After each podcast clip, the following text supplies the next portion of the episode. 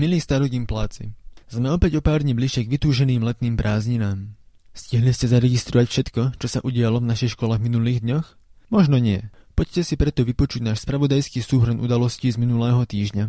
Od mikrofónu vás zdraví a príjemné počúvanie želá Tomáš Sálus. Štvrtok sa niesol v znamení Medzinárodného dňa detí. U nás v škole sme ho oslávili, ako sa na gymnazistov patrí, vedomostnými súťažami. Pre žiakov príjmy až kvarty ich pripravili tretiaci. Žiaci riešili úlohy z matematiky, fyziky, biológie, chémie a geografie. Angie Naďová sa ich bola pýtať, ako sa im takáto oslava Dňa detí páčila. Tieto aktivity sú celkom dobre vymyslené. Niektoré úlohy boli ťažšie, niektoré nie. Baví ma to celkom, tento deň detí. Užívam si to celkom. Je to super, ale jediná vec, čo sa mi na to nepáči, je, že je pri každom predmete veľa úloh. My sme veľmi radi, že môžeme mať nejaké takéto aktivity, pretože v škole už nás to trošku nebaví, takže byť v prírode a taktiež sa niečo nové naučiť je super.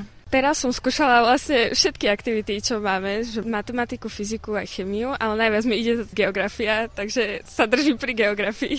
No, je to super. Bavia ma celkom tie otázky. Ešte dobre, že aj takto počasie tak vyšlo. Pohode deň. Je to také príjemné, atmosféra, že fakt dobrá, keďže tu zatiaľ hráme iba hry a je to také kamarátske. Užívam si to s mojimi kamarátmi a veľmi sa mi to páči. Na Deň detí sa každoročne tešíme už od roku 1952. Angie Naďovu zaujímalo, ako ho oslavujete vy. Pôjdeme s rodičmi na zmrzlinu, ale nejako extra oslavujeme. Deň detí so spolužiakmi oslavujeme navzájom medzi sebou, takže dávame si nejaké malé drobnosti, ako sú čokolády, cukriky a tešíme sa z toho. Deň detí neoslavujem ani doma, ani s rodičmi. Možno len babka mi dá nejakú odmenu, ale neoslavujeme. Keď máme v dedine tiež deň detí, chodím tam pomáhať a robím deťom radosť. Aj keď už deň detí veľmi neoslavujem, tak stále som došlo dieťa aj pre mojich rodičov, ale všetkým deťom prajem šťastný deň detí.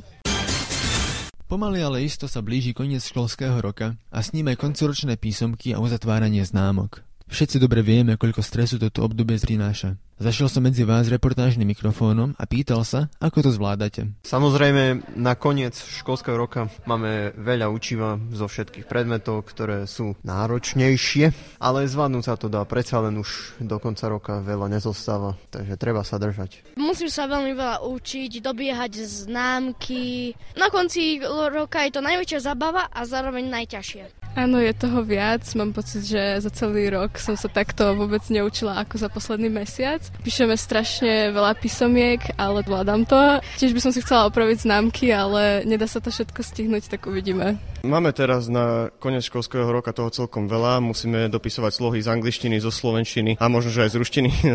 na čo mi záleží je matematika a fyzika, to sa budem snažiť dotiahnuť na jednotku. Zatiaľ síce mám také premery, ale nikdy neviem, ako sa to môže zvrtnúť asi tak. Ale ja to prečítam úplne pohode. Jasné, že máme veľa písomiek, ale nie je to že nejak nezvládnutelné. Opravovať známky veľmi nemusím. Je to celkom v pohode. Začiatkom kalendárneho roka sme v našej škole v rámci projektu Viem, čo dýcham, merali kvalitu ovzdušia. Cieľom projektu bolo zistiť, koľko oxidu dusičitého je vo vzduchu v areáli nášho gymnázia. Tento projekt vypracovali kvartáni. Minulý piatok predstavili jeho výsledky primánom a sekundánom. Ako tieto zistenia zaujali účastníkov? Na to sa bola pýtať Nina Jevičová. Páči sa ti táto akcia?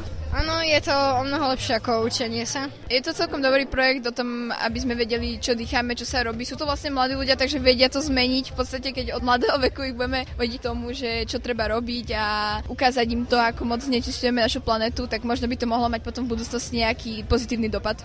Je to zaujímavé a niečo nové sme sa aj naučili. Čo si sa napríklad nové dozvedela? Dozvedela som sa, že to, čo dýchame, vlastne nie je úplne najčistejšie a že to môže viesť ku veľmi zlým problémom. Chystáš sa aj niečo zmeniť, aby si tomuto problému pomohla? Asi hej, ale ešte neviem čo. Asi nebudem hádzať odpadky na zem.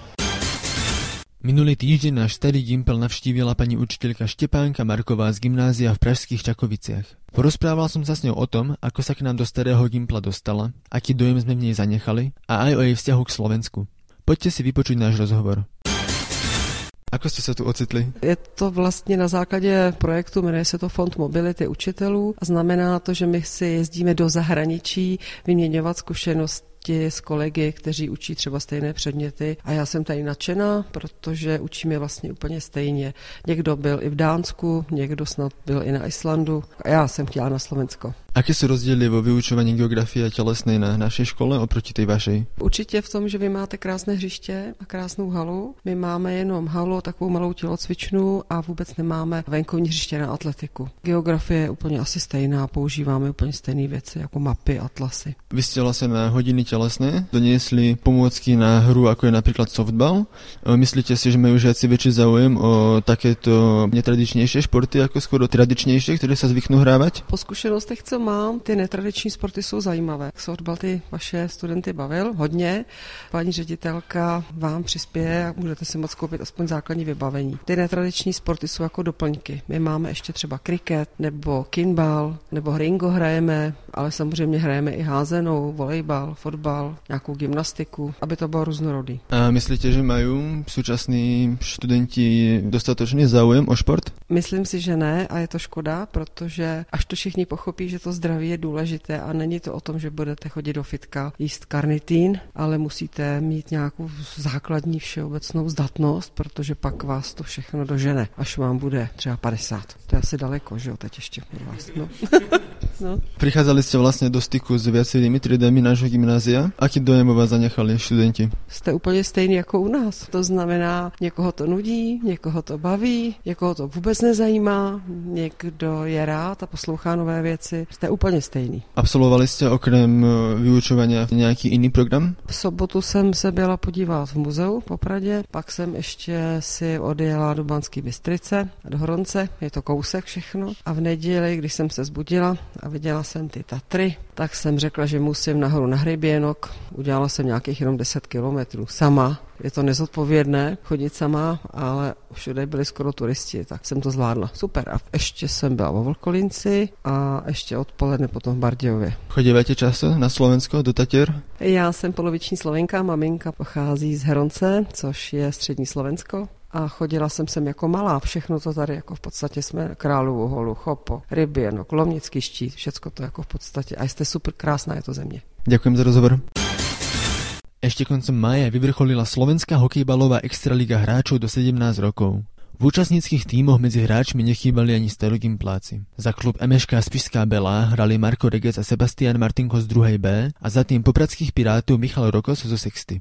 Spišsko-Beliania nakoniec skončili druhý. Medzi sebou teda máme hokejbalových vicemajstrov Slovenska. Viac o turnaji nám povie jeden z nich, Marko Regec. Finálový turnaj sa odohral v Prešove, kde sme vlastne odohrali tri zápasy. Keďže sme postupili zo základnej časti až z tretieho miesta, tak sme hrali o postup do semifinále prvý zápas s popradskými pirátmi. Ten sme vyhrali, ďalej sme postupili do semifinále, kde sme zdolali hokejbalový klub Martin. Posunuli sme sa až do finále, kde už sme nedokázali zdolať domáci Prešov, ktorý nakoniec vyhral titul. Turnaj hodnotím veľmi pozitívne, bola tam super atmosféra, výborní fanúšikovia od prvého až po posledný zápas. Jedine škoda, že sme nevyhrali teda to prvé miesto.